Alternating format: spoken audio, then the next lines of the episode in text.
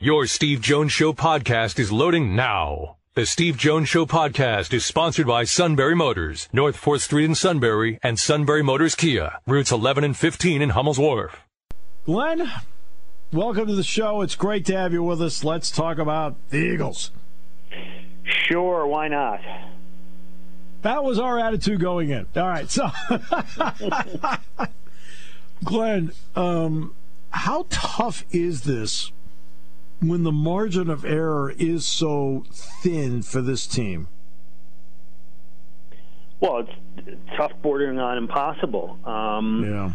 They don't have a lot of talent. Um, they don't have uh, a coaching staff that appears to be adept at putting together a game plan or changing that game plan. Um, they have a, a, young quarterback who looks a little lost at sea out there, uh, and they've had some injuries. So you put that formula together, and uh, winning seems close to impossible. Okay, so, so let's let's talk about what's right. You see DeVonta Smith. What are you seeing in him? Because he's he's going to be a long term solution. What do you see in him that allows him to be that? Yeah, um, you know, and the easy answer is speed, but it's it's speed, but it's not just speed down the field. It's speed off the line. Uh, and one of the concerns going in with him was, hey, he's a really small guy. You know, a, a quarterback's going to line up, whack him at the line of scrimmage, and he's going to fall over. But he gets off the line of scrimmage so quickly, gets into his route so quickly that the cornerback, more often than not, can't touch him. So they have to respect him, so they have to move back a couple of yards. And that's really good. Um, he runs good routes. Uh, his hands have been pretty good. I think he's had one or two drops, but nothing yeah. serious.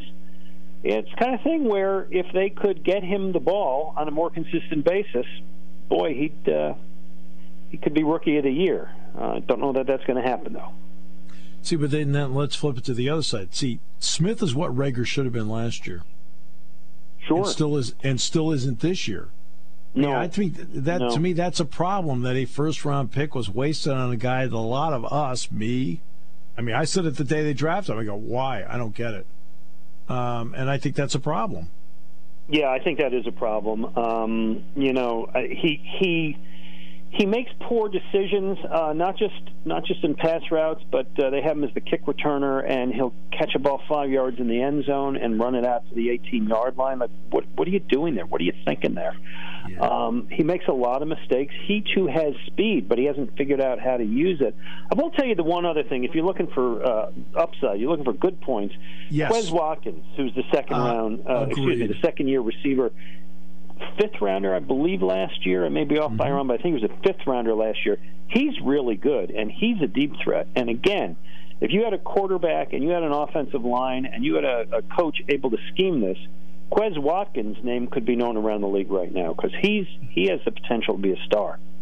Absolutely agree with that. That's a great point, Glen. Uh, no Miles Sanders right now. Obviously, we've talked about the ability to get the ball into his hands. What do you think the the future of Miles Sanders can be with Philadelphia? I mean, is the future in Philadelphia?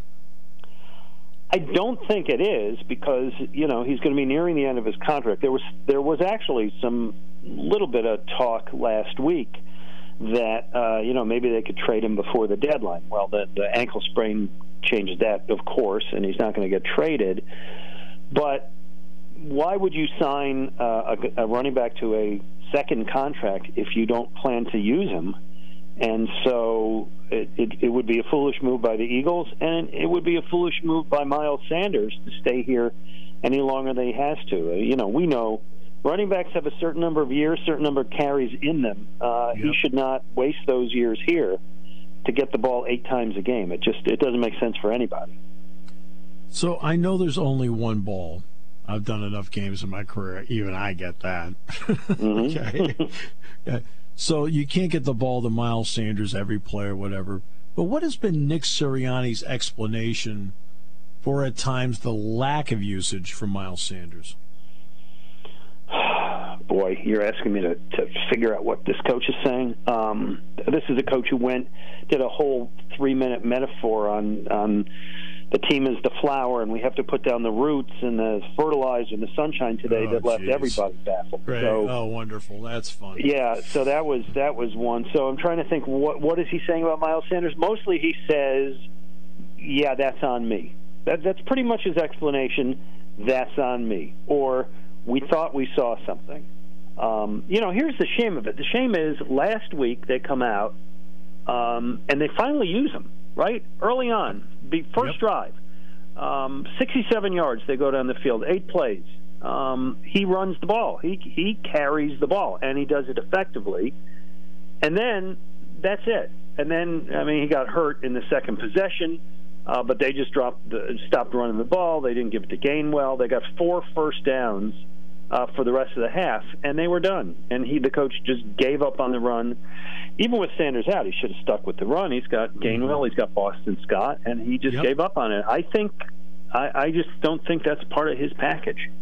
All right. What have you thought of the defense? It's one thing a defense can go out there, they can either get stops or they can get takeaways and set up the offense short in the field.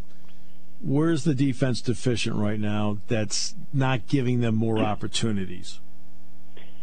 It, it's all three. It's all three phases. Uh, the defensive line is not getting pressure. Uh, I think you and I talked about Fletcher Cox last time I was on. His Yeah. season's a washout. He came out after the game, kind of took a veiled shot at the defensive coordinator, saying, "You know, I, I don't make the scheme around here. I, I should be rushing the passer, not covering screen passes." And he's he's right. Uh, you know, a player shouldn't take a shot at his coach publicly, but the statement was not incorrect. Um, anyway, the defensive line isn't getting pressure. The linebackers have been bad on this franchise for years. You know, Yeah. um, Singleton gets tackles, right? But his tackles Mm-hmm. are all after a guy drags him for eight yards. It's like the old westerns where the the bad guy gets stuck on the on the horse behind the horse, Yeah, dragged by right. the horse. That's him trying to tackle a runner. And the um, the secondary is maybe not as bad as the rest, but not very good. Derek Carr was 31 for 34 last week.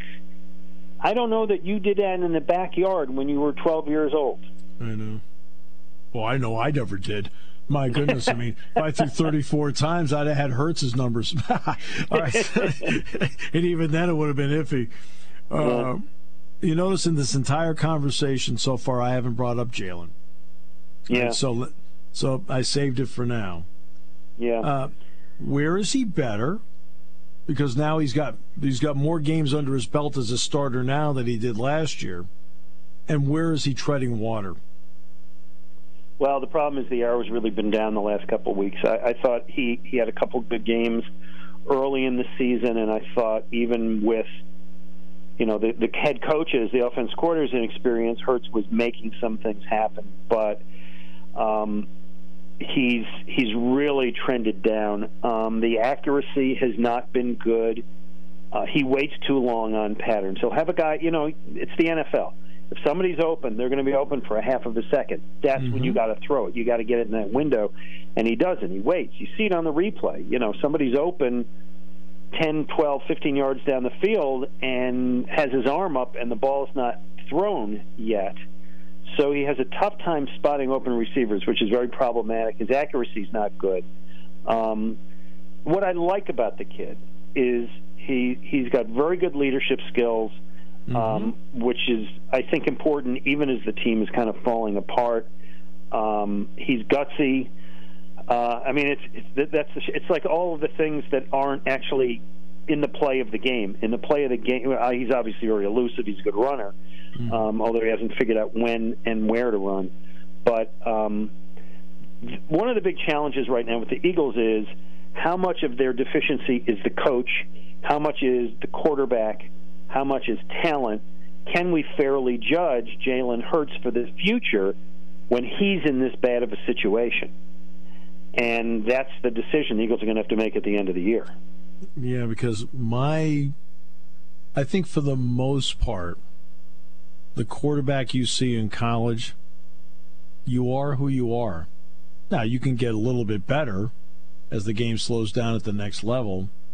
But to be honest with you, he's playing the way he did at Alabama and Oklahoma. He's just doing it on a pro stage, doing the same things.